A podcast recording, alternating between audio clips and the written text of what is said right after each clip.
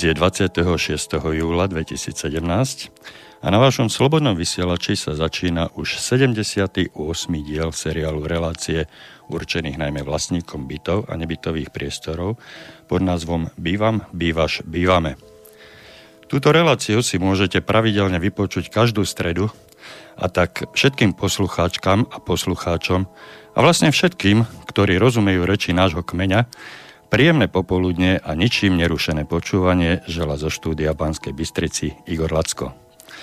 Keďže ide o kontaktnú reláciu, tak znovu vám pripomeniem telefónne číslo do nášho štúdia, ktoré má tvar 048 381 0101, aby ste sa od tohto momentu mohli zapojiť aj vy do našej diskusie, v ktorej sa už tradične venujeme bývaniu v bytových domoch a všetkému, čo s tým súvisí.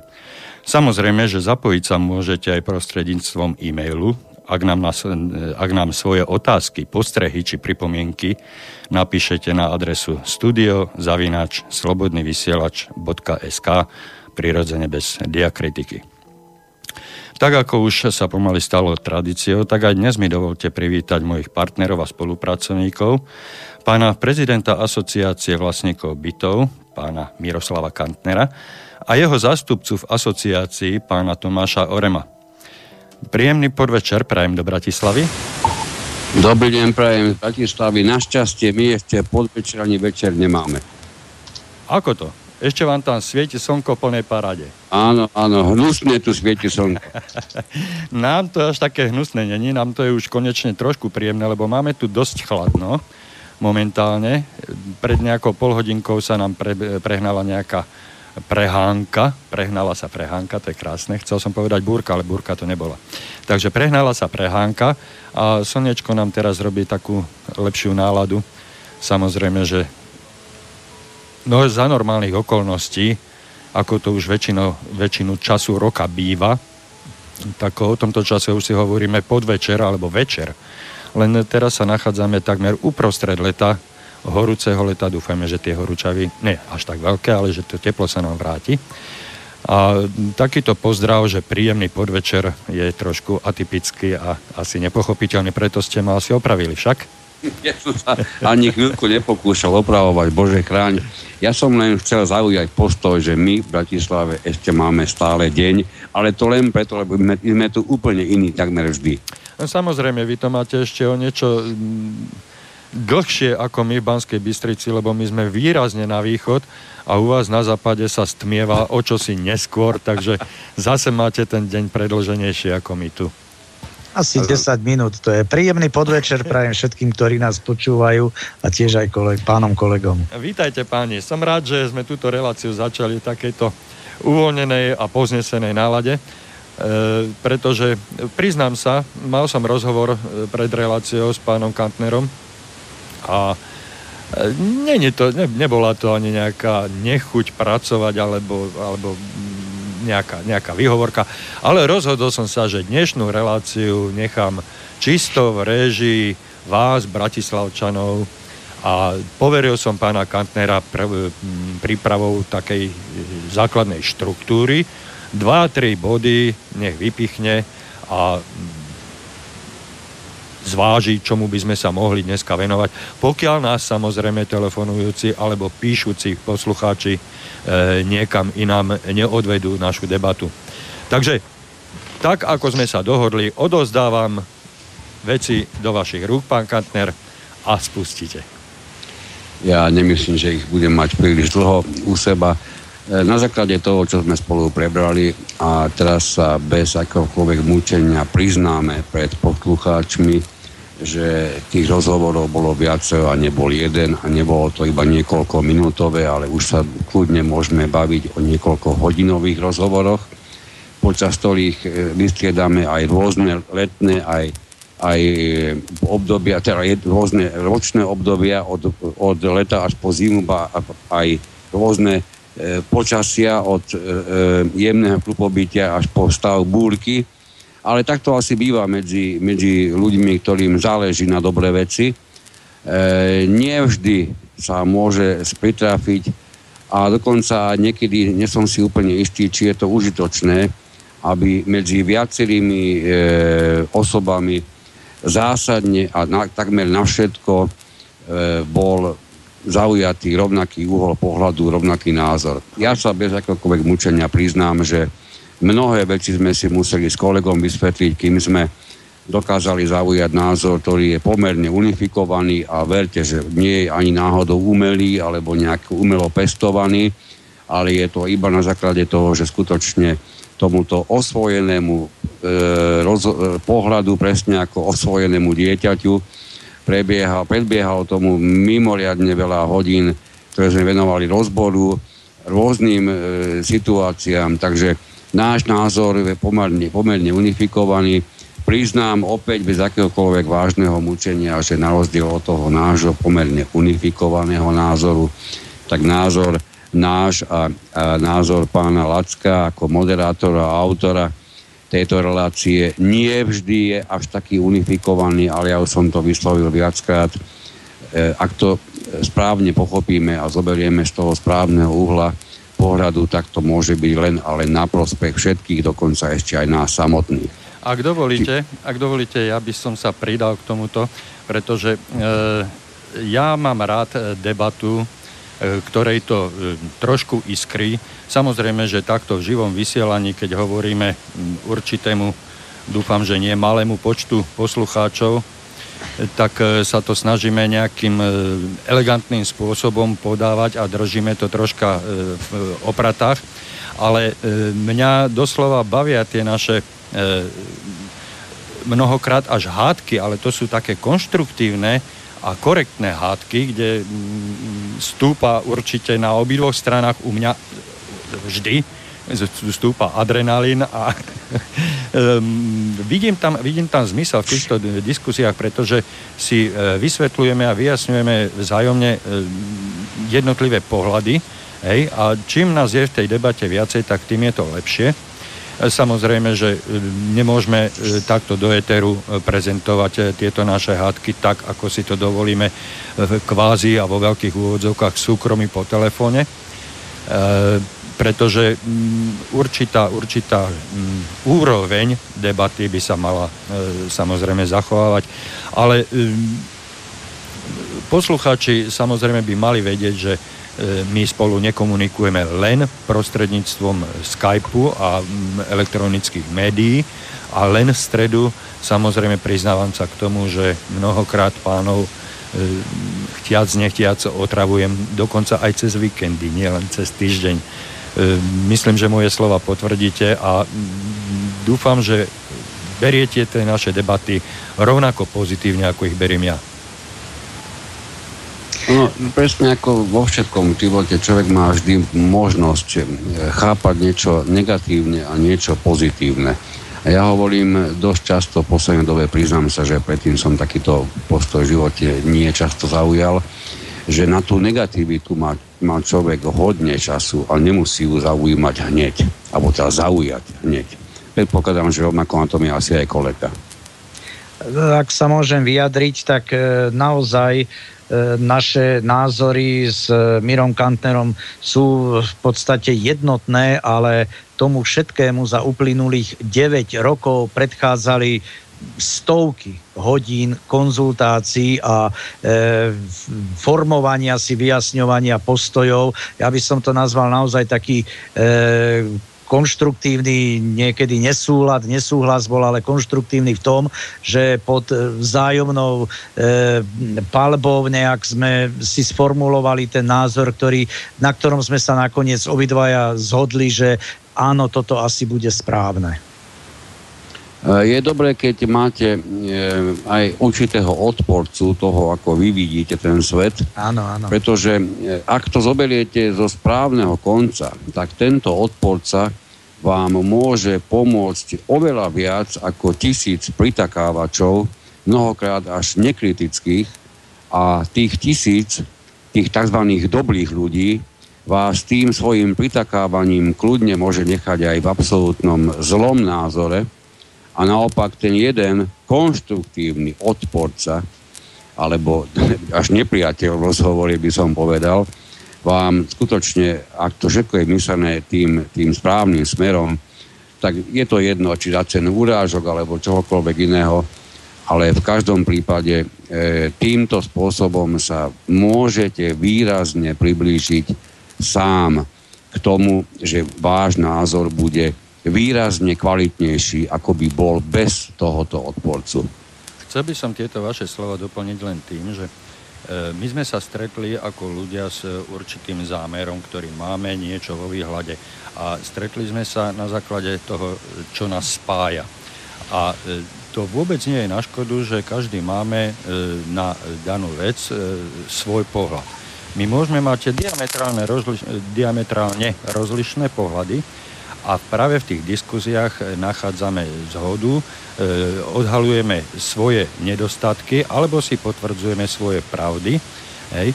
A tak, ako ste si vy v priebehu tých 9-10 rokov v minulosti takisto museli vykonzultovať určité svoje pohľady, tak teraz si ich my konzultujeme, teda ja e, akoby oponent, e, alebo áno, oponent voči vám, ale toto, čo my teraz robíme v éteri a priamo v týchto našich reláciách, o toto by som chcel požiadať aj našich poslucháčov, aby neboli len e, obyčajnými konzumentami toho, čo my tu hovoríme, ale aby sa E, priamo zapojili do našej debaty. E, absolutne nemusíte mať strach, že budete mať opačný názor na veci, ktoré my tu prezentujeme, alebo ktoré my tu prezentujeme ako, ako hotovú vec, ako určité stanoviska, ktoré by mali byť. My sme takisto omylní, ale tie debaty nás doviedli k nejakému zjednoteniu. A takisto, a takto k zjednoteniu e, sa môžete dostať aj vy, alebo my k vám a vy k nám, pokiaľ sa nebudete báť e, zapojiť sa do našej debaty. Znova e, len pripomeniem, máte, máte na to tri e, ideálne možnosti. Buď telefón, mail, mail alebo e, teda mail cez e, váš, váš e, počítač.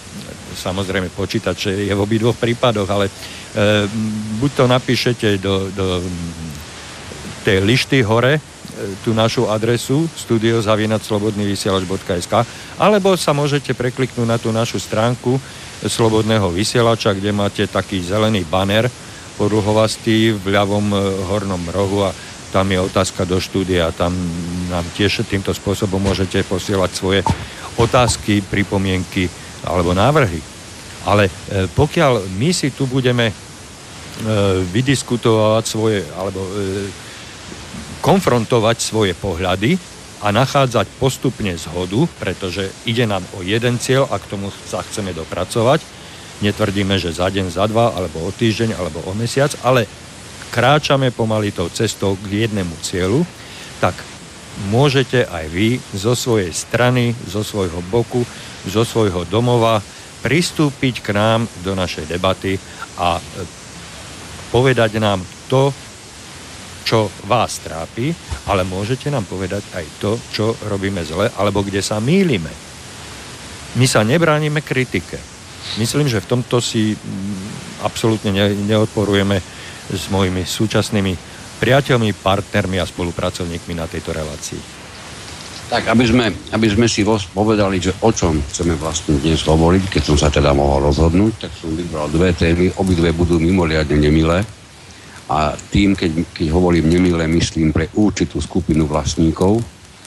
Tá prvá bude mimoriadne nemilá pre vlastníkov nebytových priestorov, pretože sa chcem e, na základe toho, čo nám vysvetlil cez minulý víkend pán Lacko. E, chcem sa dopracovať tomu, keď tieto informácie boli tak dôležité a z minulosti tak závažné a my sme ich e, s kolegom naozaj počuli prvýkrát v živote, bez toho, tomu sa bez akéhokoľvek mučenia priznám a myslím si, že tie informácie sú veľmi, veľmi dôležité na pochopenie aj dnešného stavu. Tak e, asi to nehovorím náhodou, to, čo som povedal. Toto by bol prvý okruh a keď nám pri tom všetkom vyjde čas, tak by sme sa ešte dotkli, alebo začali by sme aj druhú tému a tá bude rovnako nemilá, ale tentokrát e, nie pre vlastníkov nebytových priestorov, tentokrát tá téma bude nemilá pre tých, ktorí susedom bez akéhokoľvek zaváhania kradnú teplo a možno o tom nevedia alebo netusia alebo nedaj Boh, robia to dokonca zámerne. Čiže tieto sú také základné dve témy, ktoré by som chcel, aby sme si o nich povedali. E, dúfam, že kolegovia súhlasia.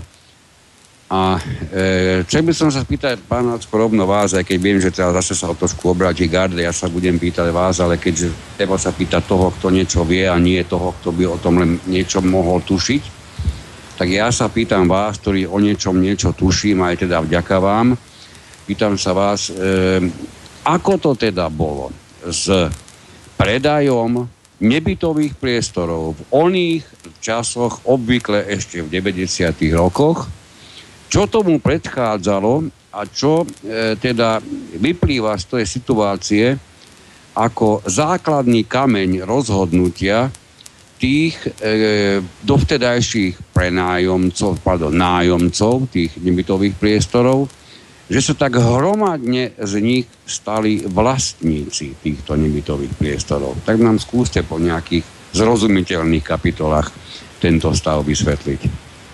Skôr ako sa dostanem k odpovedi, chcem poprosiť e, vážených poslucháčov o e, určitú benevolenciu alebo e, nejakú tú toleranciu, pretože máme tu z môjho pohľadu až veľmi nepríjemný šum. Tento šum sme tu mali už pred začiatkom relácie a snažili sme sa ho odstraniť znovu pripojením sa na Skype. Bohužiaľ, neviem v akej intenzite to bolo predtým, ale teraz je to ešte stále dosť nepríjemné ale keďže chceme túto reláciu dokončiť eh, nejak korektne, tak prosím vás o toleranciu a, a mm, strpenie tohoto šumu, ktorý nie je spôsobený našim technickým zariadením. Bohužiaľ, to je podľa všetkého záležitosť pripojenia Skypeu, či je veľmi obsadený alebo nie. Mm, takže eh, skúsim odpovedať na tú vašu otázku. Všetci veľmi dobre vieme, že do 89. roku e, bolo v bývalom Československu bytové hospodárstvo zabezpečované, alebo teda starostlivosť o nájomné byty, pretože iné tu neboli, zabezpečovali len bytové družstva, e, bytové družstva a bytové podniky, ktoré boli riadené štátom. Bytové družstva e, fungovali ako samostatné družstevné jednotky a bytové podniky boli riadené štátom. A toto všetko bolo riadené z Prahy celá, celá ekonomika, celá filozofia, bolo to riadené z Prahy a mm, bolo to riadené v priebehu počas mm, predchádzajúcich 40 rokov minimálne. Priebehu tých 40 rokov sa ten e, systém, ktorý tu vznikol, postupne e, zlepšoval, vychytávali sa muchy, blchy, až nakoniec to dozrelo do takého štádia, v akom sme sa ocitli my, keď sme sa stali prvýkrát nájomníkmi e, tých našich bytov ešte pred 89. E, hovorím o dvoch e, termínoch, 89. a 93. rok. Prečo? Pretože v 89. sme opustili mm, spôsob alebo, alebo éru budovania socializmu a prešli sme na trhové mm, hospodárstvo, budovanie e, kapitálu podľa vzoru mm, západných štátov, kde sme na prvé miesto postavili vlastníctvo. Keďže sme všetci do toho 89. roku bývali v nájomných bytoch, či to už boli štátne alebo družstevné, boli to nájomné byty, tak e, sme zatúžili tieto byty vlastniť. Po vzore niečo držať v hrsti. To je vždy lepšie mať e, vrabca na strečí, holuba. Ako sa to hovorí? Vrabca v hrsti ako holuba na streche. E, toto, bola, e, toto bol prvý impuls pre nájomníkov bytov, preto, prečo si od, začali odkupovať byty v 93. roku, keď vstúpil do platnosti zákon číslo 182 lomeno 93, ktorý bol až e, do tejto doby 14-15 e, krát novelizovaný a ktorý platí a ktorý, ktorým sa riadíme do dneska. Tá prvá myšlienka bola podporená aj ústretovosťou štátu spraviť z nájomníkov vlastníkov, teda odovzdať nielen byty, ale aj celé bytové domy do správy vlastníkov. Z tých vlastníkov bytov sa vlastne týmto zákonom e, stali vlastníci bytov spoluvlastníkmi svojich bytových domov. E, bolo to z toho dôvodu spravené tak, že lebo ak by boli predané e, iba byty a všetky tie priestory, výťahy, strechy a budovy by ostali v vlastníctve bytových podnikov a družstiev, tak tí by sa vlastne nemohli a nemali o čo starať. No, bolo by to veľmi komplikované. Takže týmto spôsobom sa z vlastníkov bytov stali spoluvlastníci jednotlivých bytových domov. Či už štátnych alebo družstevných. E, štát vyšiel v ústretí vlastníkom bytov v tom, že e, stanovil regulovanú predajnú cenu. Hej, bola to, bola to cena e, od, výkupná, odkupná, predajná cena bytov bola hlboko, hlboko pod trhovou cenou a vlastníci týmto spôsobom získavali alebo dostávali sa k, za málo peňazí k hodnotnému majetku. Samozrejme, že tá filozofia u jednotlivcov bola podporená aj tým, že teda keď e, tento byt dneska kúpim za 20 tisíc korún, tak o 5 rokov, tak ako to umožňuje zákon, ja ho môžem streliť za 300 tisíc. Vtedy. Dneska by sa to už e, dávalo za trošku väčšie peniaze, ale tá cena není podstatná, e, podstatný je ten rozdiel. Málo, kedy, málo kto z týchto bývalých nájomníkov, súčasných vlastníkov si ale e, neuvedomoval jednu vec. Ako náhle ja by som svoj byt, ktorý mám v osobnom vlastníctve, predal, tak by som ostal bez strechy nad hlavou. A za tie peniaze, ktoré som utržil za predaj tohoto bytu, by som si mohol kúpiť porovnateľný alebo menší byt, než som mal. Tak čo by som tým získal? Bývať predsa musím. Bývať musím do smrti. Ale ak ste uvažovali tak, že dobre, budem bývať do smrti v tom byte, a po mne to zdedia moje deti, ktoré si už nebudú musieť kupovať byt, tak je to v poriadku. Ale bežný život prináša rôzne situácie a myslím, že hovorím za väčšinu obyvateľov v našej krásnej Slovenskej republike, že tie deti obyčajne v tých našich bytoch nezostávajú. Tie deti sa nám rozprchnú dnes už do otvoreného sveta, každý si zaklada svoju rodinu, každý si nájde niekde inde svoje zamestnanie a každý bude potrebovať nejaký ten e, byt. No a to je problém. Takže pre koho, by sme si, pre koho sme vlastne kupovali ten byt? Byt, kde sme bývali ako nájomníci, odkiaľ nás nikto za normálnych okolností nevyhadzoval, my sme si odrazu kúpili.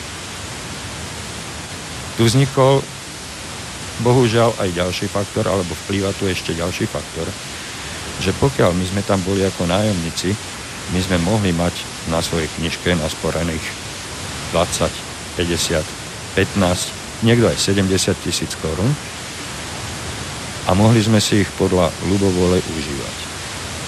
Ale keď my sme si chceli tento byt kúpiť do osobného vlastníctva, nech už boli tie pohnutky akékoľvek, tak my sme tie naše úspory museli vytiahnuť vo výške 20, 25, 30 tisíc a my sme museli tie peniaze vraziť do kúpy tohoto nášho bytu, ktorý síce mal, ho, má hodnotu 300 tisíc, ale len ak ho predáme. Dovtedy nemá hodnotu. Pre nás osobne. Panáčko, sekundu, môžem tomuto? Ano. To, čo hovoríte, absolútne do bodky súhlasím. Ja toto veľmi často prirovnávam e, k tomu, keď niekto si kúpi zlato. Tým nemyslím prsteň, myslím tým hrudu zlata. Áno. A do tej hrudy zlata pretaví, ako teraz ste hovorili, možno všetky svoje úspory s tým, že podľahne tej chimere, že zlato netratí na svoje cene a podobne a podobne. A zabúda pri tom všetkom na jednu vysostne dôležitú vec. Tá hruda zlata, ktorú tým získal, mu obrazne možno poslúži na to, aby že z neho bolo ťažítko na jeho pracovnom stole. Na nič iné mu tá hruda zlata slúžiť nebude. Až do, do chvíle, až do momentu, kým to áno. zlato predá. Presne tak. Nikdy ale dopredu nemôže vedieť, či sa náhodou nestane prepad ceny zlata práve vo chvíli, keď to zlato bude musieť predávať a on nedostane ani len to, za čo to kúpil. No to sú už úvahy, do Pri bytoch to samozrejme nie je tak. E, vieme, že tie, tie hodnoty bytu neustále stúpajú na Slovensku, ale aj to nadobudne svoju hranicu, cez ktorú už to nepôjde. Tá, tá, my, my máme tu na Slovensku získaný umelý pohľad, dovolím si povedať umelý pohľad práve preto, lebo u nás e, s tým, ako sa vo veľkom predávali obecné štátne byty, družstevné byty, tak paralelne s týmto prakticky išla do nuly výstavba nájomných bytov. A to spôsobilo stav, ktorý nikde vo vyspelom svete neexistuje. My na Slovensku dnes prakticky nie sme schopní zabezpečiť obyvateľom Slovenska nájomné byty za primerané ceny, tým myslím my, myslím tým my štát. My štát, občania štátu. Áno, presne tak. Samozrejme, že toto má, toto má tie e, dôsledky, ktoré, e, o ktorých nikto v roku 93 Áno, lebo to je výsledok toho, pretože, čo ste hovorili. Pretože... Dnes nadobudli ľudia e, e, vlastníctvo bytov, obvykle, to ste povedali napro, naprosto správne, ja sa s tým do bodky stotožňujem, buď e, obvykle chcú v ňom dožiť a chcú, aby ho zdedili deti. Ale deti ich budú dediť pravdepodobne v čase, keď sami budú mať svoje bývanie už dávno zabezpečené. Ano. To ale znamená, že vznikne vlastníctvo viacerých bytových jednotiek v rukách jedného a toho istého vlastníka. A ale tento stav, to sa, to sa, to on sa... nebude sa zmenšovať. Ale on bude sa... a je už dnes. Každý deň je, je počet takýchto vlastníkov väčší a väčší a väčší. Následne na to celkom logicky vznikajú prenájmy týchto bytov a v ruka v ruke s týmito prenájmy si tu veselo sa tu na nás usmieva so širokými e, otvorenými perami šedá alebo čierna ekonomika. Áno, do týchto, do týchto detailov, alebo do, to sú ešte len stredné detaily, som nechcel zachádzať. E, chcel som len poukázať na to, že e, tým predajom nájomných bytov sa rozpadlo jedno kompaktné a komplexné bytové hospodárstvo, ktoré bolo samoschopné rozvoja a vývoja ďalej do budúcna.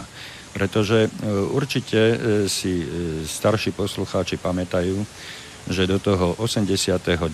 roku tu existovala obrovská bytová výstavba. Stavebníci mali prácu, bytové, bytové domy tu rástli ako huby po daždi a to bolo e, možné len vďaka tomu hospodárskému systému, ktorý sa tu 40 e, rokov predtým zaviedol a budoval. A, a vychytávali sa všetky tie mužky, o ktorých som hovoril na začiatku. Ten systém bol geniálny. Mnoho ľudí, ktorí e, nemajú vedomosti o celkovej ekonomike, pretože ich to ani nemalo prečo zaujímať, ani sa o to nezaujímali, tak videli len tie drobné nedostatky, ktoré im padali ako nájomníkom na hlavy, obrazne povedané, že e, v dome e, sa tri týždne nevymenilo e, sklo, teda sklená výplň chodbe, na okne v chodbe, spoločnej chodbe a že im tam fúčalo, lebo bytový podnik to a to a bytový predseda bytového podniku alebo riaditeľ bytového podniku e, tam prihral svojmu kamarátovi a ten tak a tak. Čiže videli len tie drobné nedostatky, ale tú makroekonomiku bytového hospodárstva nevnímal nikto, možno len tí najvyšší, možno len tí najvyšší v Prahe, pretože ešte stále hovorím o období do roku 93, kde sme mali ozaj tú centrálu bytového hospodárstva v Prahe. Už ani Bratislava poriadne nevedela, o čo kráča. No ale E, znova zopakujem, že toto bytové hospodárstvo, nájomné a družstevné bytové hospodárstvo, bolo samofinancovateľné, samofinancované a rozvoja schopné, pretože tie nájomné byty sa stále stavali a stavali a tie naše deti, pre ktoré my sme potom kúpili tieto naše byty, tie naše deti mali šancu, pokiaľ by sme pokračovali v tomto, e, v tomto systéme, mali šancu dostať nájomný byt. Hej. Samozrejme, že tam boli určité poradovníky. Keď sa pozrieme do susednej Viedne, kde má e, mesto Viedeň 80% nájomných bytov, tak tam je čakacia doba na nájomný byt e, 2 roky. Dostane sa do poradovníka. Tuto to boli tiež 2 roky, možno niekde rok, možno niekde 5 rokov, ale boli poradovníky, človek dostal byt, či už od mesta, alebo dokonca tzv. stabilizačné byty od firmy, v ktorej pracoval, teda od fabriky, od štátnej fabriky, pretože do 89. tu súkromné neexistovali. Tak e, to boli tzv. stabilizačné byty a platilo sa len tzv. nájomné. A bohužiaľ ani o tomto nájomnom ľudia nemali e, takmer žiadny obraz, pretože vo vyúčtovaní, tak ako ho vnímate dneska, tie informácie e, hospodárske, ktoré sa týkali hospodárenia s peniazmi, ktoré ste platili ako nájomné, tie informácie ste vo vyúčtovaní nedostali. Vy ste dostali informácie len o vašich preddavkoch na služby, ktoré vám toto bytové hospodárstvo zabezpečovalo. Čiže hovoríme len o fonde služieb, ktoré máte aj dnes, ale ten fond prevádzky, o tom ste prehľad nikdy nemali. A ani vás to nezaujímalo, pretože o všetko bolo ako tak postarané, všetko ako tak fungovalo, ale na tých najvyšších miestach presne vedeli, kde aké peniaze použiť a ako toto e, bytové hospodárstvo nielen udržať, v prevádzky schopnom stave, ale to bytové hospodárstvo aj rozvíjať. No a toto vlastne bola príčina toho, prečo my po 89. a ešte viac po 93. nie sme schopní stavať, teda štát nie je schopný stavať e, nové byty.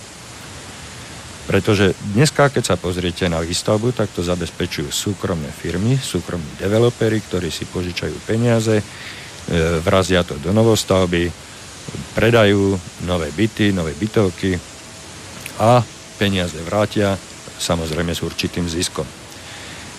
E, nikto sa ale nezaujímal o nebytové priestory. Keď som hovoril o bytových priestoroch, tak som hovoril o určitom záujme, čo vás viedlo k odkúpeniu. Teda mať vrabca v hrsti na miesto holuba na streche, mať ten byt, ako povedal pán Kantner, ako ťažitko na papiere, na stole, lebo nič iné ste s tým urobiť nemohli, alebo, mm, ako som povedal, ďalší príklad, ste to držali pre svoje deti, ktoré sa vám odsťahovali aj tak do iného mesta a kým e, ste sa pobrali na pravdu Božiu, tak deti už dávno bývali vo svojom, zadlžené samozrejme a veľa, veľa faktorov, ktoré vás k tomu viedli, to boli e, motivácie vlastníkov, súčasných vlastníkov bytov, bývalých nájomníkov. Ale pozrime sa na to, e, čo bolo motiváciou bývalých nájomníkov nebytových priestorov. E, nebytové priestory totiž boli motorom celého bytového hospodárstva. A znova musím ísť do histórie. Musím ísť pred rok 89, aby som povedal o nájomníkoch nebytových priestorov asi toľko, že všetky, všetky nebytové priestory bytových domoch do 89.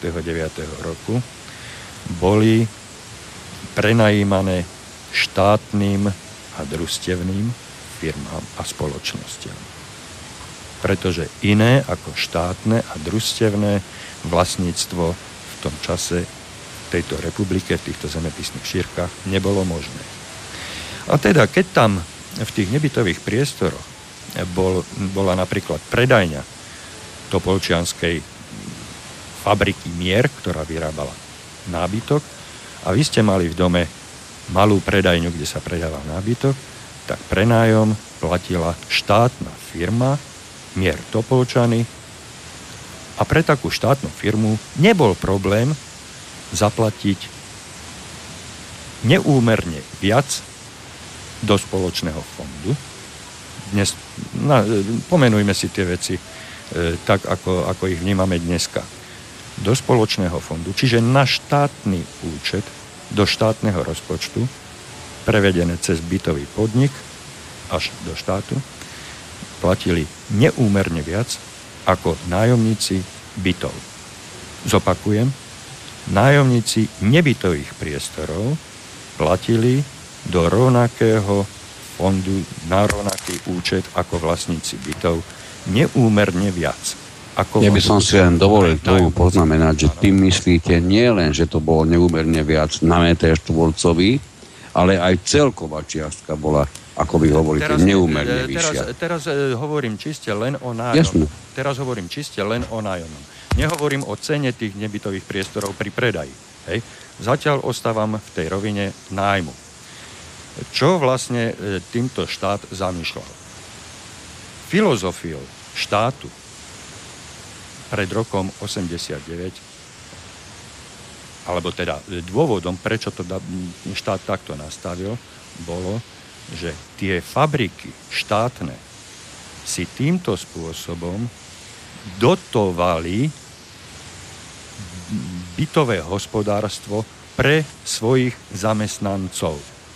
Pretože my, čo sme bývali ako nájomníci v tom bytovom dome, v ktorom mala fabrika Mier Topolčany svoju predajňu, tak vlastne tá firma, tá, tá, ten Mier Topolčany, prepašte, že som si zobral akurát toto, ale mohol som kľudne povedať ZDA Partizanské alebo Bratislavské závody, E, hoci ktorú firmu. Skrátka tie firmy, ktoré mali v našich bytových domoch prevádzky, boli štátne a štát týmto spôsobom dotoval celé bytové hospodárstvo, pretože štátne firmy a podniky prispievali do bytového fondu podstatne väčšou čiastkou, ako prispievali samotní nájomníci, samotní robotníci, samotní zamestnanci či už úradníci na úradoch, alebo, alebo e, robotníci pri páse, alebo e, družstevníci, ktorí mali svoje družstevné byty. Hej? Toto všetko, toto všetko vytváralo ten spoločný e, balík peňazí. O balíkoch sme sa rozprávali, myslím, e, reláciu alebo dve dozadu. Hej? Vytváralo ten spoločný balík, z ktorého sa potom dotovalo aj teplo, cena tepla, pretože štát to prerozdelil, poslal do teplárny, aby o niečo lacnejšie teplo predávali nám, obyvateľom. To slúžilo na výstavbu nových bytov, ktoré boli neskôr dané do nájmu a tak ďalej a tak ďalej. Čiže vidíte, že tá ekonomika štátu nebola až tak blbá. Štátne firmy, ktoré boli vlastne... Čo je štát? To sme my, občania. To sme my, ľudia, ktorí pracujeme v tých štátnych firmách.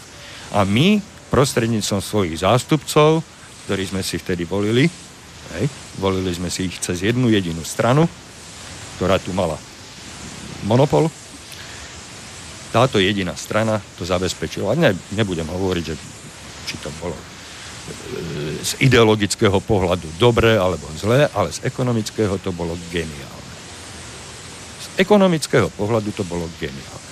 Pretože my, občania pracujúci v tých našich štátnych fabrikách, sme bývali v štátnych bytoch, fabriky, ktoré mali prevádzky v našich štátnych domoch, čiže tie predajne dotovali naše bývanie, vyrábali nám, dávali nám viac peňazí na to, aby sme si ich my mohli zase iným spôsobom, inou cestou užiť a využiť v náš prospech, spoločný prospech všetkých občanov.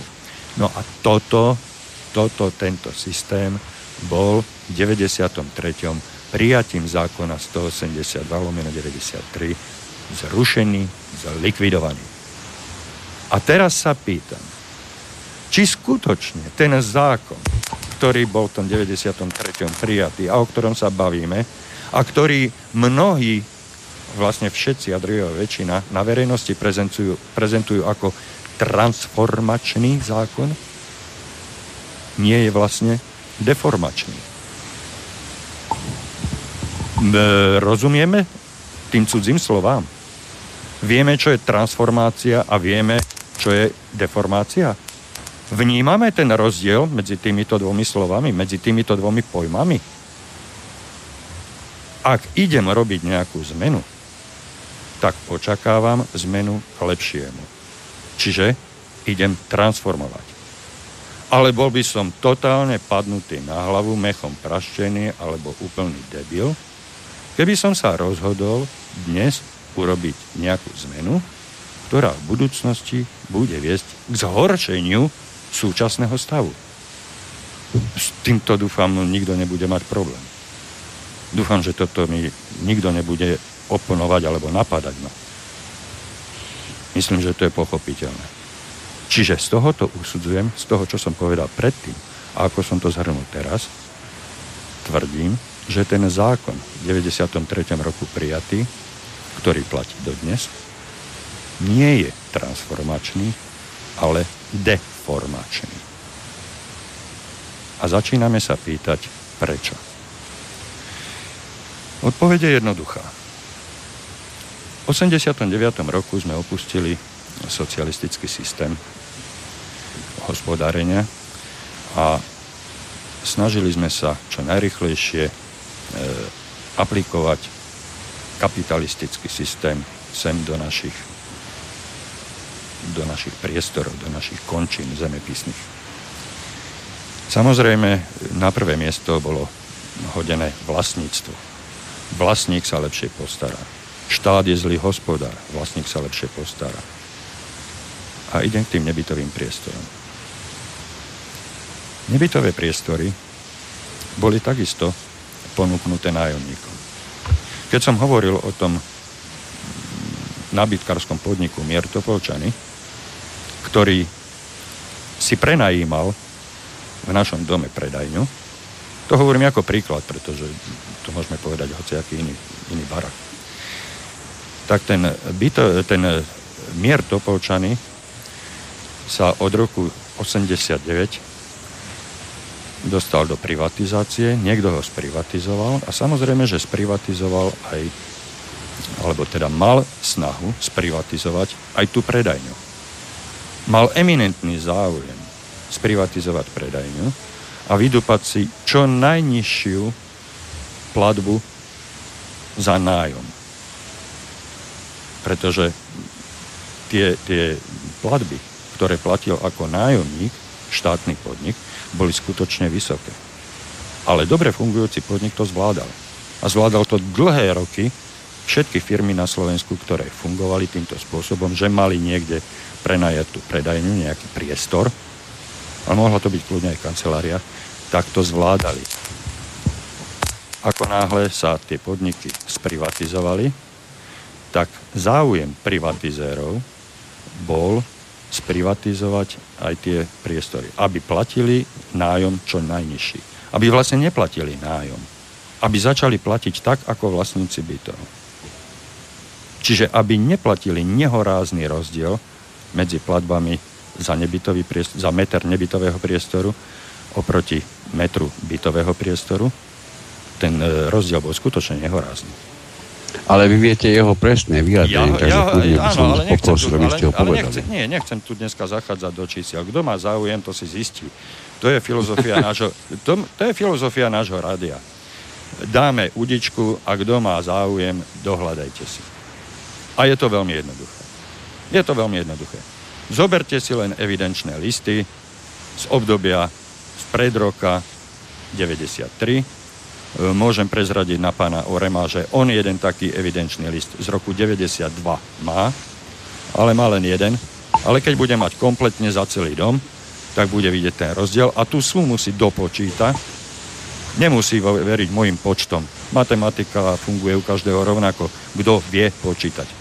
Takže ja sa nebojím o to, že by si to pán Kantner a pán Orem nevedeli vypočítať. Hej? A takisto, ako si to vedia moji priatelia z Bratislavy dopočítať, tak si to určite budú vedieť dopočítať aj vlastníci bytov, ktorí sa dostanú k týmto evidenčným listom, ktorí budú mať záujem na tom, aby sa dostali k týmto informáciám. A není to nič zložité, ale samozrejme, že nikto do nikoho do ničoho nenúti. Takže ja tú konkrétnu sumu, ten rozdiel, boha pustý rozdiel z dnešného pohľadu, ani nepoviem, aby som niekoho nenaštval. Ale znova potvrdím, že ten rozdiel je boha pustý. Vtedy ten systém to zvládal. Dneska každý vlastník chce ryžovať. Počkajte, ale pánsko, teraz ste robili ten obrovský skok v čase aj v situácii. Áno. Tatošku, keď sa nenahneváte, ja by som doplnil tú vašu informáciu, nie preto, že by som o tom vedel viac, ale E, nechcel by som, aby sa tu zahniezdilo presvedčenie, že v 93. sa niečo vážne menilo. Obvykle v tom čase ešte vôbec nič, akorát nie, sa prijal nie, nie, zákon, nie, nie, nie. ktorý by niečo áno, mal spôsobiť. Áno, áno. A on potom následne na to aj vážne spôsoboval, ale my to vieme dnes, že spustila sa celá privatizácia bytového fondu paradoxne nie v Bratislave, ktorá má všetkého najviac aj vo všetkom prvá a najväčšia a najpodstatnejšia, ale v Košiciach, kde nevedno dnes, ja, oni by to Košičania určite vedeli presnejšie, či tam mali tak e, činných e, zastupiteľov na meste a vedeli tak rýchlo sa zorientovať v problematike predaja alebo transformácie tohoto bytového hospodárstva, ale v každom prípade tie úplne prvé kroky nastali v Košiciach, v Bratislave niekedy až v 96., 7. a najmä 98. roku. Samozrejme. Predtým to bolo úplne samozrejme. na symbolickej úrovni, nič vážne sa tu nedialo. Ja by som dnes z, na, z, z, z môjho uhla pohľadu povedal, že to bolo preto, lebo sa tak starostlivo dlhoročne pripravovalo to oklamanie tých bežných štandardných ľudí. Samozrejme, samozrejme, že e, máte pravdu, že to sa neudialo všetko v 93. roku. Ja tento 93. rok uvádzam ako e, hraničný termín, kedy, kedy sa niečo udialo. Uvádzam ho ako bod zlomu, pretože e, tu prvýkrát v tomto 90. Roku, 93. roku e, e, bol prijatý zákon, ktorý nie, že Mm. Teda, takto.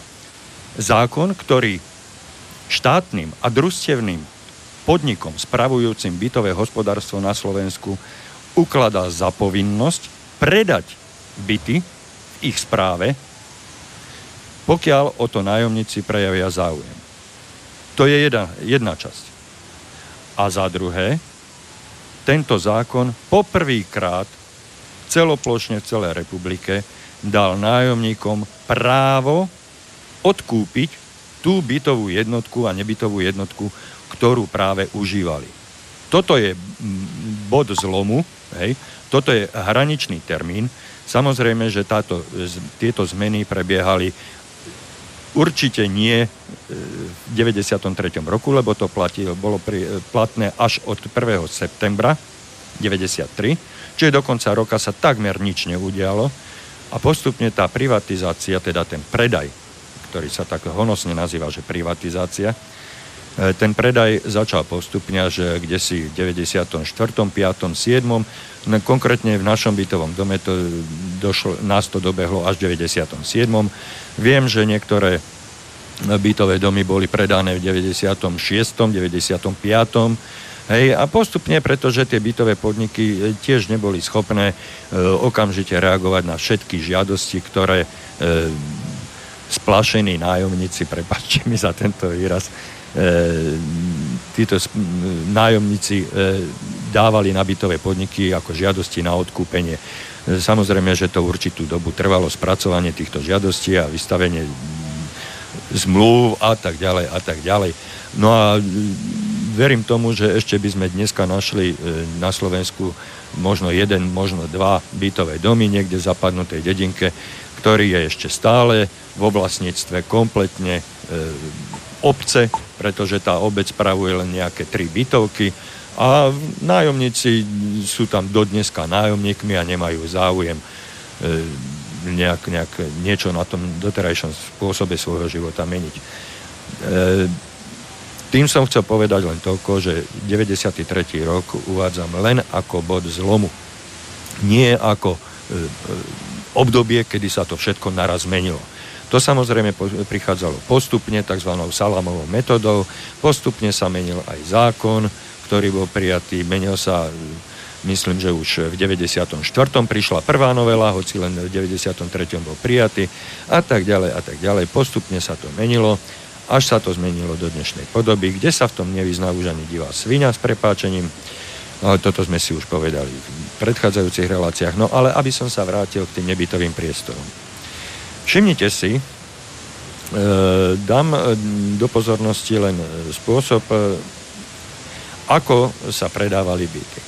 Tak byty sa predávali vlastným nájomníkom bytov, ktorí mali svoje peniaze na svojich účtoch, sporiteľných banke a tak ďalej, ktorí tieto peniaze vynaložili týchto 20-30 tisíc, podľa toho, ktorý ako, možno niektorí no, 15. No aj viac, Bratislave, za, najmä novšie bytové domy, to bolo ďaleko nechcem, viac. Nechcem konkretizovať, hej, tak eh, povedzme, povedzme, že to išlo od 10 až do 50 tisíc, možno niekde viacej. Hej? No ale niekde, niekde v, tomto, v tomto rozmedzi, v tejto škále sa tie ceny bytov e, podľa závislosti od veľkosti e, sa tieto ceny pohybovali. Tieto e, ceny tieto výdavky nájomníkov boli zamrazené. Boli zmrazené a, a nenávratne priviazané ako do týchto, do týchto bytov. S týmito peniazmi už ste nemohli viacej disponovať. Pretože to počkajte, bolo... počkajte, tým hovoríte o tých peniazoch, za ktoré ste nakupovali tie áno, byty áno, a teda ste... odkúpovali byty áno, a nebytové priestory, áno, o týchto tie... hovoríte áno, ako o zmrazených? Áno, pretože tie peniaze, ktoré ste nie, mali... Momentik, toto... momentik, no? momentik, momentik, momentik, len do vysvetlím. Jasne. Tieto peniaze, pokiaľ ste boli ako nájomník a mali ste ich na účte, mohli ste s nimi voľne disponovať. A bývali ste v tom byte, dokedy ste chceli bývať. Pretože ste neporušili nájomnú zmluvu, tak vás nikto odtiaľ nemohol vyhodiť. Hej? Toto bol takto nastavený režim. Ako náhle ste si ten byt odkúpili, tak pri kúpe ste museli vycalovať tých 30 tisíc, ostane pri tejto sume, aby sme to ľahko pochopili. Hej. A vy ste o tých 30 tisíc prišli, len preto, lebo ste sa stali vlastníkom, ale bývali ste v tom istom byte, za tých istých podmienok, v tom istom režime, e, myslím, čo sa týka spotreby e, tovarov a služieb, hej, lebo ste nezačali odrazu menej e, používať vodu a viacej kúriť, alebo čo ja viem čo. Žili ste naďalej v tom istom režime. Hej. Akurát, že ste vyhodili 30 tisíc štátu. Za čo? Za to, že ste sa stali vlastníkom. No, tie, o tie peniaze ste prišli až do obdobia, kedy by ste ich dokázali elegantne zhodnotiť a to predajom bytu, čiže museli by ste prísť o strechu nad hlavou a získali by ste z tých 30 tisíc 300 tisíc. Fantastická vízia, akurát, že kým dôjde k tomu predaju, tak z toho máte to ťažitko na stole, ako to popísal pán Kantner. Čo sa týka nebytových priestorov, tak nebytové priestory neboli predávané za e, zníženú alebo regulovanú cenu, ale boli predávané za trhovú cenu. A tak sa stalo, že nebytový priestor, mm, povedzme si o, rozlohe 150 m štvorcových, bol predaný za 200 tisíc korún. Ten kupujúci, bývalý nájomník, keďže nemal po ruke tieto peniaze, tak si ich požičal.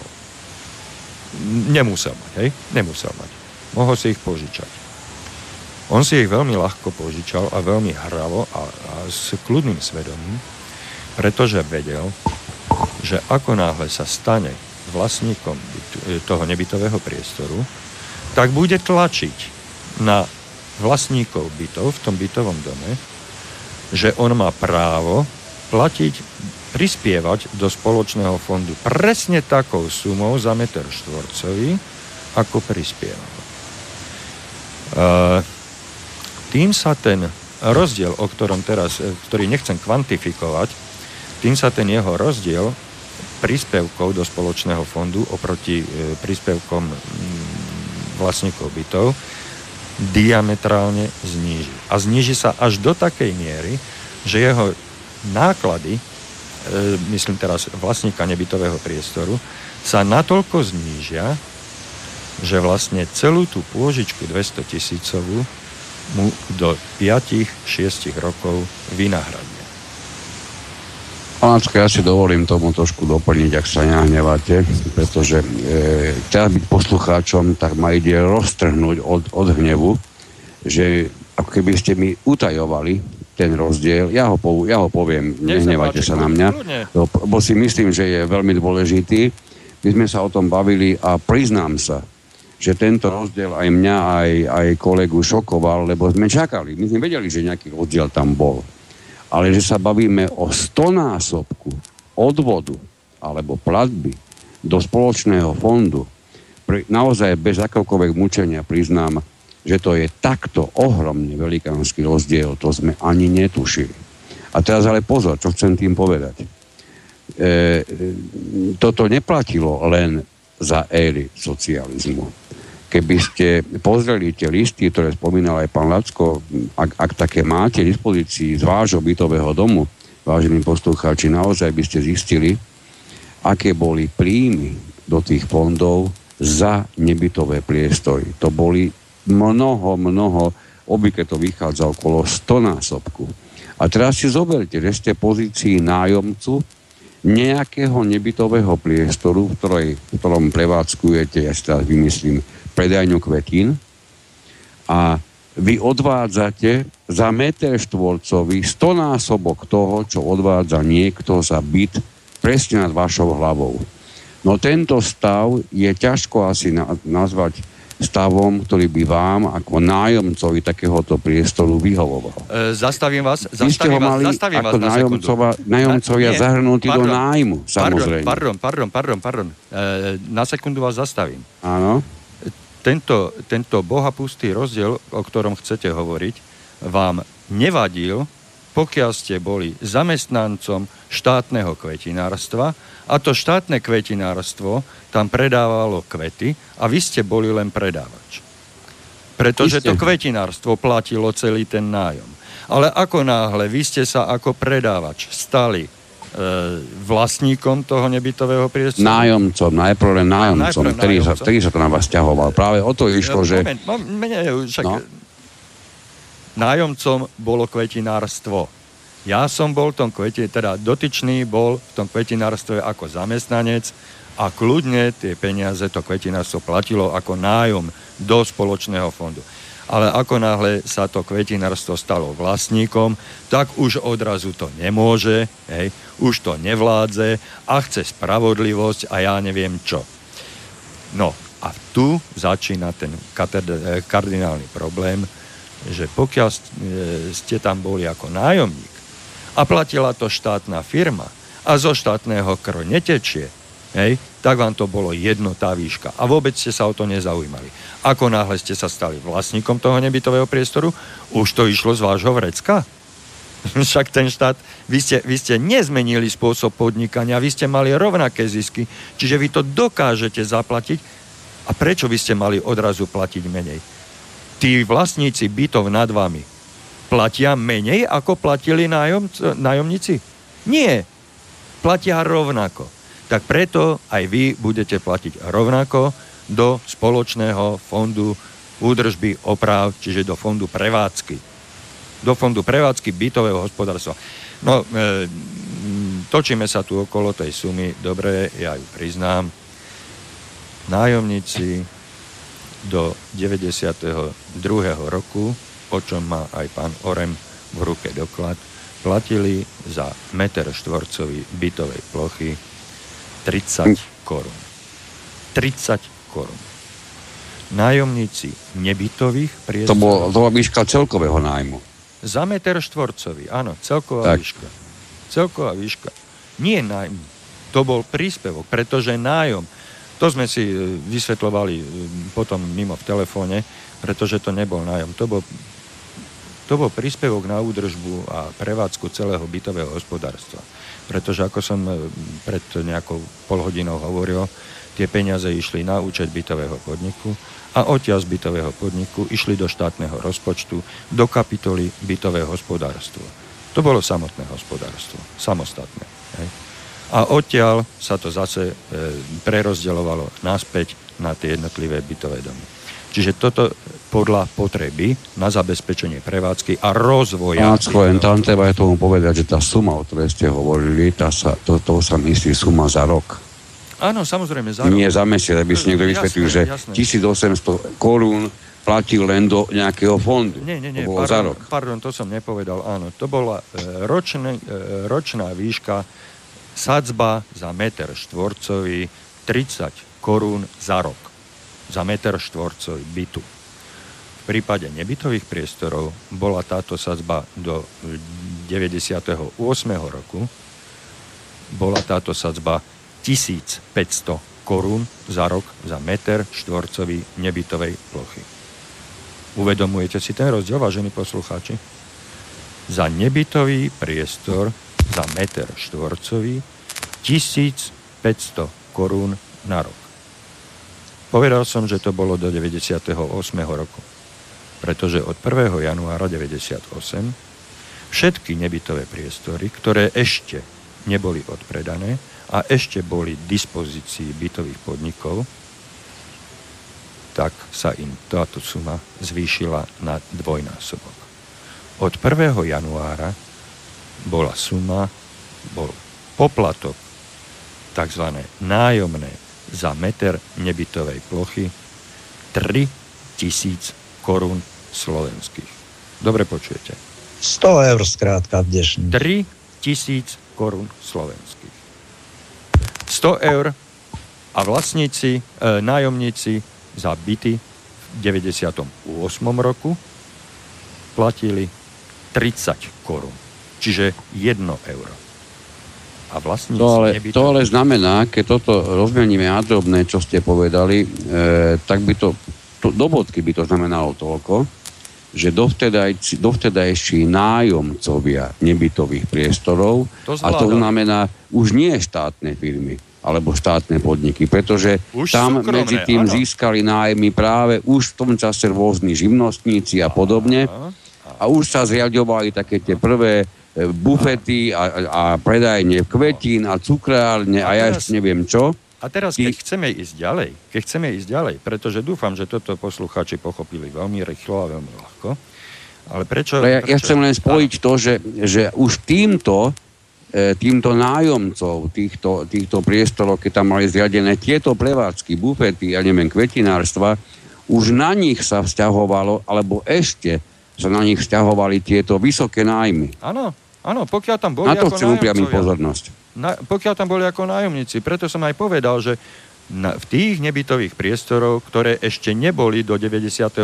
roku odpredané, čiže boli ako vo vlastníctve alebo správe bytových podnikov, pretože aj tam došlo k obrovským e, e, presúvaniam kompetencií a právomoci, pretože štát najprv previedol e, bytové, bytový, bytové hospodárstvo, bytový majetok na e, mesta a obce. Hej, mesta si pozriadovali bytové podniky, čiže mesto sa toho zbavilo, pretože e, bytový, e, bytový majetok, alebo teda, e, jak to, jak to nazvať, rýchlo nenapadá ma slovo. E, tento a bytový fond. Hej. E, Bytový fond mesto presunulo na SROčku, ktorú e, si zriadilo ako mestský podnik, ako bytový podnik. Čiže už ani mesto nemalo dosah na bytové podniky, pretože bytový podnik ako mestská SROčka spravovala vo, vlastnom, vo vlastnej režii e, tieto e, nájomné byty a nebytové priestory, ale ešte stále pod gestiou a riadením štátu. Čiže Pán len chcem pripomenúť, že len to bolo už len na do- základe dokončím. tohoto zákona o vlastníctve bytov a tieto, tieto podniky, o ktorých ste hovorili, že boli zakladané ako SROčky, tzv. mestské podniky, tak tie už začali vykonávať správu v zmysle zákona o vlastníctve bytov. však- ale Čiže však v tým nehovoríme len spravovanie, že sa o to starali, ale vykonávali správu v tých ale v domoch. poriadku, ale, ale popri tom boli podriadené e, riadeniu štátu. Áno, boli- po spočiatku takmer všetky No ako áno, vznikli. ale toto Tento stav sa záhadne a mimoriadne No, to, zaujímavo nie, je- to, začal nie, meniť. to nie je záhadne, to nie je záhadne, to je Som to plánované. schválne použil, samozrejme. Nie, nie, nie, nie, nie. Tak e, báme sa, báme sa e, momentálne úplne otvorene, pretože ste ma k tomu dotlačili, povedal som ceny a teraz hovorím, ako to fungovalo. To vôbec nebolo záhadne. E, Tieto bytové podniky, ktoré začali fungovať ako samostatné jednotky, ale pod gestiou a riadením štátu, pretože nemohli sa e, slobodne rozhodovať ako súkromné firmy, pretože spravovali štátny majetok ešte stále, boli iba správcami štátneho majetku, kým to nepredali, tak e, museli poslúchať a rešpektovať nariadenia štátu. Tak e, e, tieto súkromné firmy, ktoré mali prevádzky v nebytových priestoroch v našich bytových domoch, sa odrazu spamätali a povedali si, a prečo by sme my platili dobre, presuňme sa do dnešných e, cenových relácií, čiže hovoríme v eurách. Prečo ja by som mal platiť za meter štvorcový 100 eur, keď vlastníci bytov platia 1 euro? No tak e, kto má? Aké kontakty? Aké má možnosti? No samozrejme veľký podnikateľ má veľký dosah na politické strany, má veľký dosah na všetky štruktúry, ktoré nám riadia štát urobí sa tam veľký lobbying a štát bez toho, aby si urobil nejakú analýzu, tak priklepol e,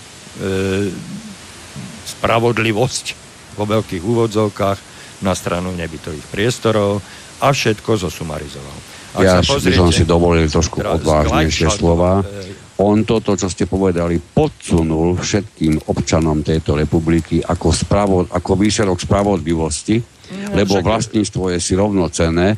E, Tomáš, e, ten tým kolegu osloviť. Áno. E, ty si e, b, pracoval, ja nebudem, nebudem konkretizovať, nie je to dôležité, v určitej skupine, ktorá vo svojom čase, nie je tak ďalený od toho, o ktorom hovorí pán Lacko, sa, e, tá skupina sa okrem iného zaoberala aj e, predajom takýchto priestorov, Čiže ty by si najlepšie vedel povedať, ako sa v tom do, tých dobách pohybovali ceny pri odpredaji takýchto priestorov. Ja chcem len zopakovať ešte raz pre istotu, sme si robili jasno. No ak dovolíte, no, ak Zhruba dovolíte... 100 eur sa môžeme baviť, že platil nájomca za meter štvorcový nájmu takého nebytového priestoru. A teraz to doplní pán Olem tým, kol, za koľko sa taký priestor potom na meter štvorcový predával. No, budem mierne konkrétnejší. Pokiaľ ide o Petržálku, tak v rokoch 2002 až 2006, pokiaľ sa odpredávali nebytové priestory, tak e, to bola konštantná cena, dá sa povedať, 6 tisíc korún, to znamená za 200 eur 1 meter štvorcový.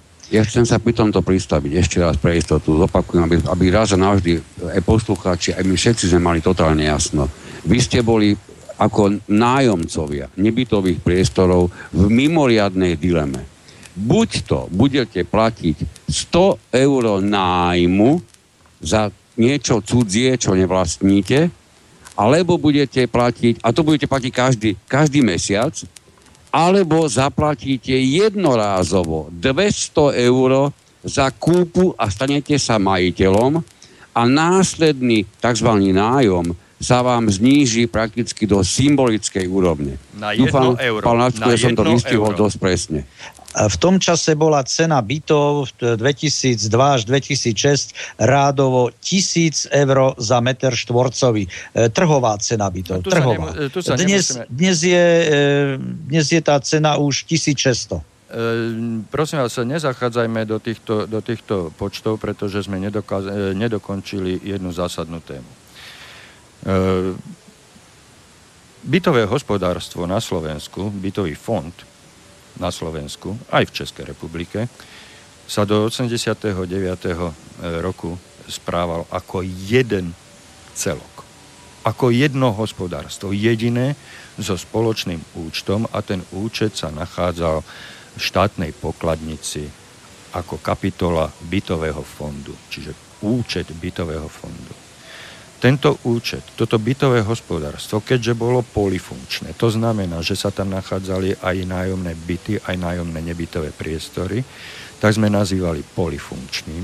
A toto polifunkčné hospodárstvo vykazovalo svoje príjmy, ktoré nastavil štát s, so skúsenosťami a, a overenými praktikami z predchádzajúcich 40 rokov. Tak toto fungovalo. Keď my sme v 93. roku prijali zákon ktorý nám umožňoval celé toto hospodárstvo, kompaktné a celistvé hospodárstvo rozbiť na maderu, na jednotlivé, nie byty, ale na jednotlivé bytové domy, tak sa pýtam, teraz s odstupom, ak musím, musím, musím povedať nejaké číslo, ale nechytajte ma za slovo, že to číslo bude nejak relevantné, ale poviem len symbolické a pochopiteľné, tak, aby som bol zrozumiteľný. Ak mi jedno bytové hospodárstvo, teda štátne bytové hospodárstvo, ktoré má ročný príjem 500 miliónov, rozbijeme na jednotlivé bytové domy a miesto nájomného budú platiť na jednotlivé bytové účty vlastníci príspevky v rovnakej výške, čiže sa to nezmení, koľko bude súčte v jednotlivých bytových domoch na tých účtoch. Ak tam bolo 500 miliónov v celom, tak podľa mojej matematiky súčte jednotlivých bytových domoch, domov na účtoch bude takisto 500 miliónov. Hej? Ale na jednom bude 300 tisíc a na druhom bude 50 tisíc.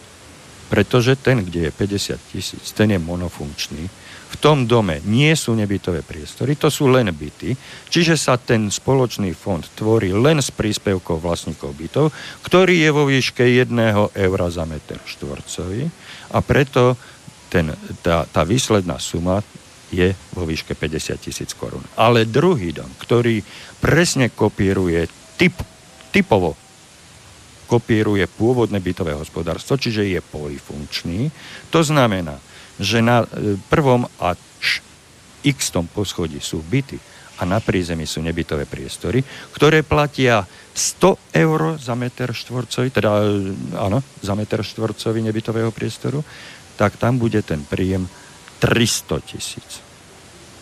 Ale veľkosťou, čo sa týka rozlohy, podlahovej plochy, môžu byť takmer totožné, ale určite porovnateľné veľkosťou ale určite nie veľkosťou príjmov, ktoré ostanú nezmenené. Pretože tieto príspevky, výšku týchto príspevkov nemal kto zmeniť, ak o tom nerozhodli v súlade s dnes, dneska platným zákonom samotní vlastníci bytov. Kto o tom rozhodol? Správcovské spoločnosti a predsedovia, ktorí naleteli na kvázi argumenty, falošne podsunuté, že však všetci sú rovní a všetci sme si rovní, omyl. Tí vlastníci nebytových priestorov tam vytvárajú v tých nebytových priestoroch zisky, nehorázne zisky. No, zas, ne, ne, ne, berem späť to slovo Veľké no, zisky. dovolím si povedať, že mnohokrát máte do bodky pravdu, mnohí z nich až nehorázne zisky. Ne, ne, ono nechcem, je pravda, že zase niektorí z nich možno tancujú na hranici prežitia, ale, ale dovolím si povedať, že ako vlastníci si ten alebo onen stav zapričinujú predovšetkým oni sami. Ale už len dokončím. Problém je v tom, prečo to nevidíme, pretože e, vlastníci bytov v polifunkčnom dome o tej ekonomike štátnej nevedeli. A teda nevedia, na čo majú právo. Oni si nedali ani tú námahu, tí vlastníci bytov, aby si spočítali pôvodné, pôvodnú výšku nájomného, ktorú dostával bytový podnik predtým. Ja hovorím, ak tam vzniklo spoločenstvo v tom jednom dome, ktorý doteraz spravoval bytový podnik, no tak spoločenstvo si založilo spoločný účet a na ten účet muselo dostať presne toľko, koľko dostával bytový podnik. Tie peniaze už nejdú do bytového podniku, na účet bytového podniku. Ak sú to všetko mm, byty a nebytové priestory v osobnom vlastníctve. Idú na účet spoločenstva. Čiže no. tá suma musí byť rovnaká. No ale prečo? Ešte, ešte, jeden, ešte jeden malý dodatok k tomu poviem. Takýchto nebytových, teda polifunkčných domov v celom bytovom hospodárstve, podľa mojich doterajších zistení, mohlo byť maximálne tých 15 až 20% V 80% bytových domov sa nachádzajú, alebo teda 80 e, bytové hospodárstva tvoria byty, e, bytové domy monofunkčné. Čiže oni sa ani nemali, tí vlastníci, e, v monofunkčných bytových domoch, odkiaľ dozvedieť, koľko sa platilo do štátneho rozpočtu, koľko sa platilo za nebytové priestory. Čiže vidíme tu obrovskú masu ľudí, vlastníkov, 80% vlastníkov nikdy nemalo šancu sa dozvedieť, ako fungovalo bytové hospodárstvo pôvodné. Tých 20%, tých 15% polifunkčných domoch e, tú šancu malo, ale ju nevyužilo.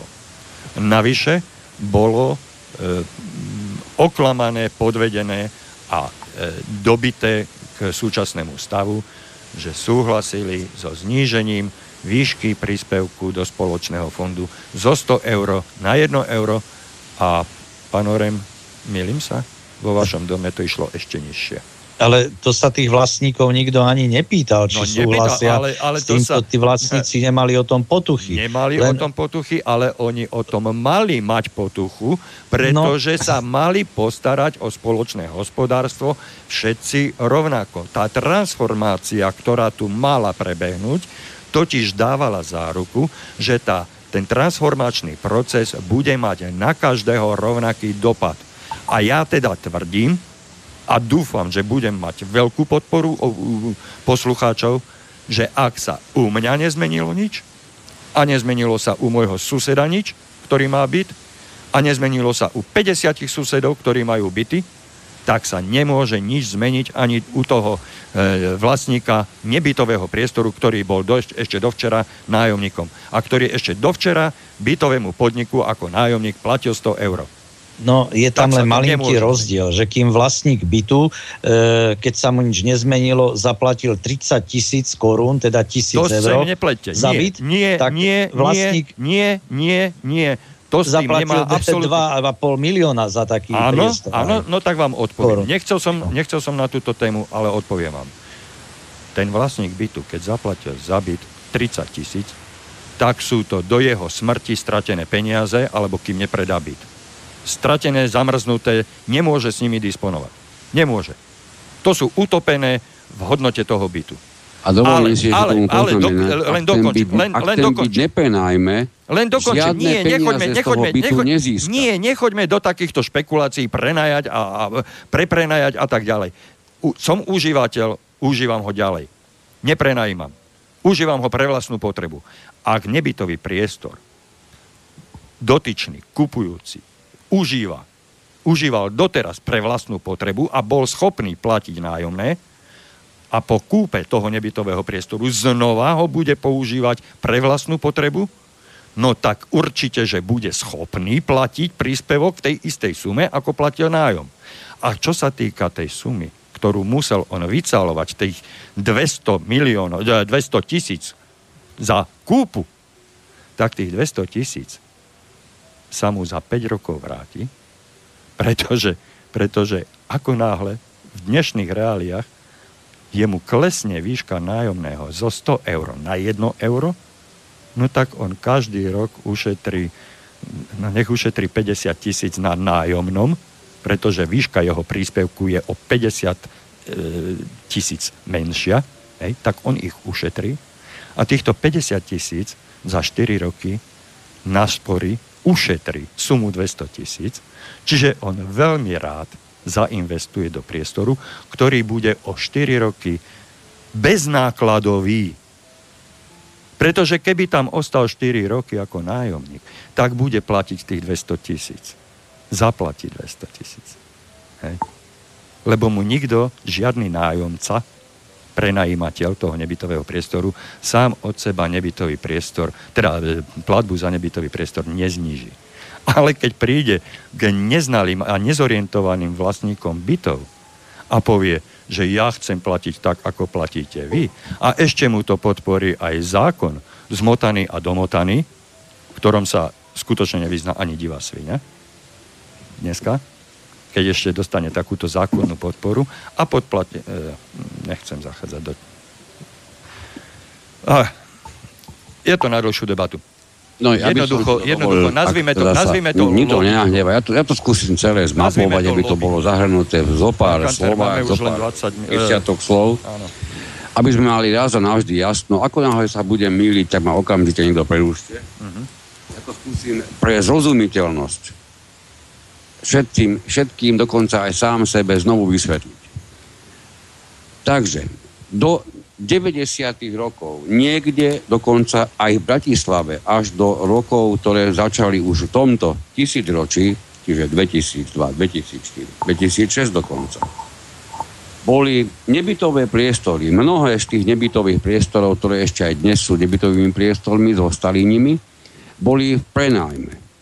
Prenajali si ich rôzni najmä živnostníci, alebo poviem všeobecne podnikatelia, ktorí nájomné platili v prepočte zhruba stonásobne vyššie, ako v tom čase boli nájmy bytov, tým myslím ale tých bytov postavených štátom, nie Presne tých, tak. čo sa medzi tým dostali do nájmu, Presne pretože tak. niekto už vlastnil 4 byty.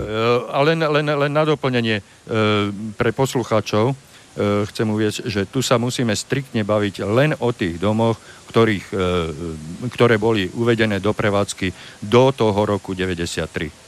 Hej. Samozrejme. No. Nebavíme sa o novostavbách vystavaných po roku 93. Hej. V tých rokoch bolo, bolo na Slovensku zhruba 65 tisíc bytových domov. Mne to vychádza tak, že sa bavíme asi o 13 tisíc domoch, ktorých boli nebytové priestory. To nie je žiadna maličká suma, to nie je žiadny maličký nejaký e, možno, že omrvinka v priestore, to sú no, skutočne no, vážne nájomné, peniaze. Áno, a, a teraz sa pozrime, ako ste správne hovorili, tie peniaze išli do istej, nazvem to, spoločnej kasy, do kde mali byť použité v súvislosti s bytovým hospodárstvom. Ale čo sa stalo? Odpredali sa tieto nebytové priestory, je inak mimoriadne paradoxné, že bez ohľadu na to, ako, čo hovoril zákon, mnohé nebytové priestory, ja uvediem ako príklad za mnohé ostatné, kotolne v starom meste v Bratislave, kotolne v bytových domoch, kde ešte samotný zákon hovoril, že tieto kotolne e, sú Nezachádzajte do detailov. Nezachádzajte, nezachádzajte sú spoločným do zariadením domu a to znamená, že jasne sa menilo jeho vlastníctvo.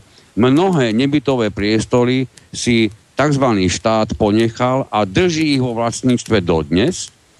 Niektoré, a väčšinu z nich, presne ako to hovoril aj kolega, za zhruba takýto peniaz predával, čo ale znamená, keď zvolíte základnú matematiku, e, presne ako ste to povedali, pán Lacko, vy ste mali vlastne ako nájomník na výber, buď to budete platiť nájomné také vysoké, ako bolo, a nebudete nikdy v živote ten, ten nebytový priestor vlastniť, alebo si poviete, že dobre, zainvestujem a o 4 roky sa celý môj úvodzovkách nájom zmení na prakticky symbolickú sumu. Je ale, ale ešte to hovoríte, paradoxnejšie, to hovoríte, to hovoríte že dnes ne... počúvame na, náreky, lebo to nie sú ani to, to nie sa nedá hovoriť stiažnosti. No, ja by som vás chcel aj zastaviť, ale jednoducho sa vás nedá. Chcel som len pripomienku k tomu, že to stále hovoríte teraz o nebytových priestoroch. Áno, stále hovorím o nebytových priestoroch.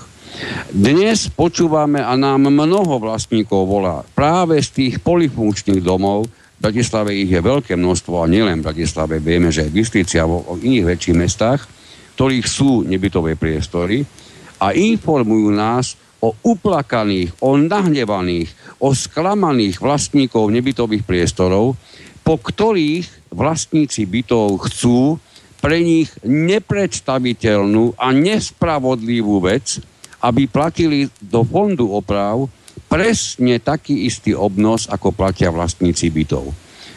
Uplakaní vlastníci nebytových priestorov, nahnevaní, rozčertení, e, sa na tých schôdzach a zhromaždeniach vyjadrujú, že oni kúpili za ťažké milióny tie svoje priestory a nevidia dôvod, prečo by mali platiť do fondu oprav, keď napríklad oni žiadny výťah nepoužívajú. Hej, je to situácia, ktorá predchádzala k tomu, prečo sme sa tejto téme vôbec venovali.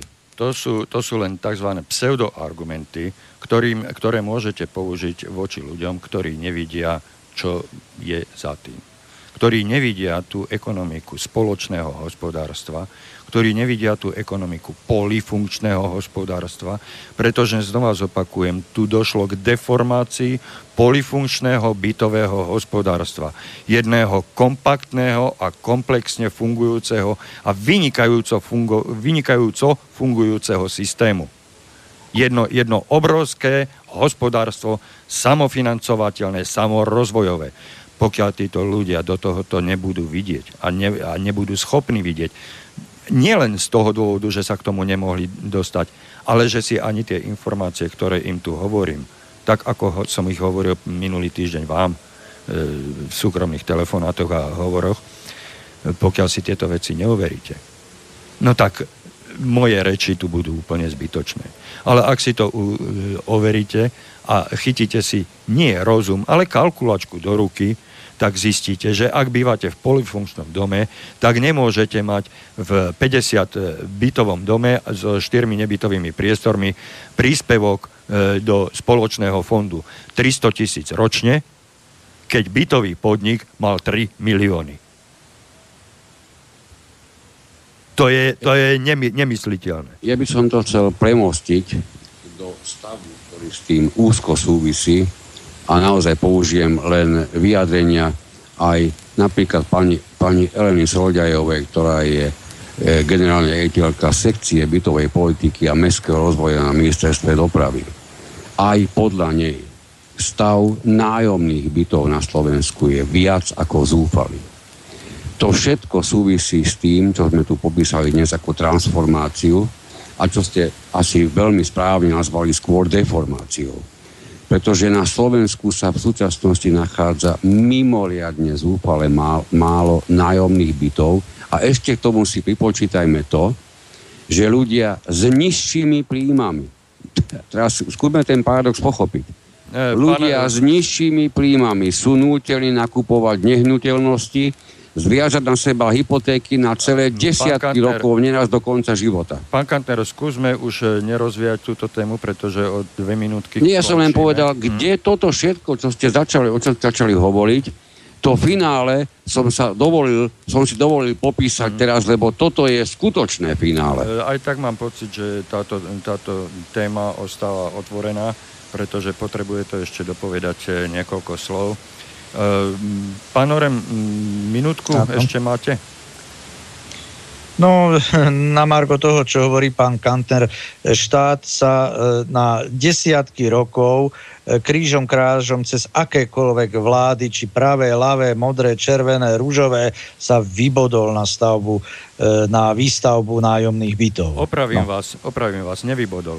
Nemal z čoho, pretože už nedostáva tie prostriedky, ktoré mu dávali nájomníci. Bytov a, ne, a najmä nebytových priestorov. Pretože štát už tými prostriedkami nedisponuje. Pán Lačko, dovolím si tými, doplniť tými peni- vyjadrenie pardon, pardon, práve pani Zrodajovej, ktorá hovorí, že pripravené peniaze sú na štátnom fonde rozvoja bývania sú, a podnikateľský sú. sektor o tento segment nemal záujem. Nie sú, tie peniaze nie sú, pretože ich tam nemal kto dať pretože už nájomníci v 97 alebo 8 percentách na Slovensku neexistujú. Doplním Máme... ešte tomu len toľko, že samotné obce, ktoré môžu čerpať tieto úvery, nemajú o ne záujem, aký sa očakáva, ale treba len rýchle porovnanie, to Fantastická sú... Bratislava čerpá stotinu toho, čo be, be, čerpá nové mesto nad Váhom. Ale to nie sú prostriedky, ktoré pochádzajú z bytového hospodárstva, ale z európskych to fondov a z nejakých... sú vyčlenené na nájomné vyčlenené, byty. Vyčlenené z nejakého iného hospodárstva, nie z bytového. Čiže zase... Ale zase sú k dispozícii. ale to nerieši problém, ktorý tu máme to nerieši, pretože dneska, ten, dneska k dispozícii sú a zajtra nie sú. Pokiaľ by tie peniaze boli, e, pochádzali z bytového hospodárstva, tak by tie peniaze tam boli o rok, o dva, o 10, o 20, o 50. Pokiaľ, pokiaľ by nájomníci platili to, čo mali určené nájomcom, čiže štátom. Tie peniaze by tam boli stále. Pretože nájomník si nedovolí nezaplatiť nájomné ja vidím jadro týmto, problému inde. Developeri stavajú byty, e, dostanú prakticky otázka. ako dostávajú, dostanú do ruky hneď balíčisko peňazí. To je e, iná Stavať otázka. nájomné byty, kde za roky sa bude vracať. Pardon. E, zisk, pardon, tak... pardon, to je iná otázka a tá s touto témou absolútne nesúvisí. To si budeme musieť vysvetliť v najbližšej relácii, pretože už sme sa dostali na koniec tej dnešnej. Vážení páni, je mi ľúto, že to musím znova takto kategoricky zoseknúť a zastaviť. Bohužiaľ, iné mi nezostáva a ja vám prajem všetko najlepšie a našim poslucháčom pevné nervy a skúste sa zamyslieť nad tými slovami, ktoré tu odzneli. Či už z mojej strany, alebo zo strany pána prezidenta asociácie vlastníkov bytov, pána Miroslava Kantnera, alebo zo strany jeho zástupcu, pána Tomáša Orema. Prajem vám ešte príjemný večer, počujem príjemné počúvanie Slobodného vysielača a takto týždeň do počutia. Pekný večer, do počutia. Do počutia. Táto relácia vznikla za podpory dobrovoľných príspevkov našich poslucháčov. I ty sa k ním môžeš pridať. Viac informácií nájdeš na www.slobodnyvysielac.sk Ďakujeme.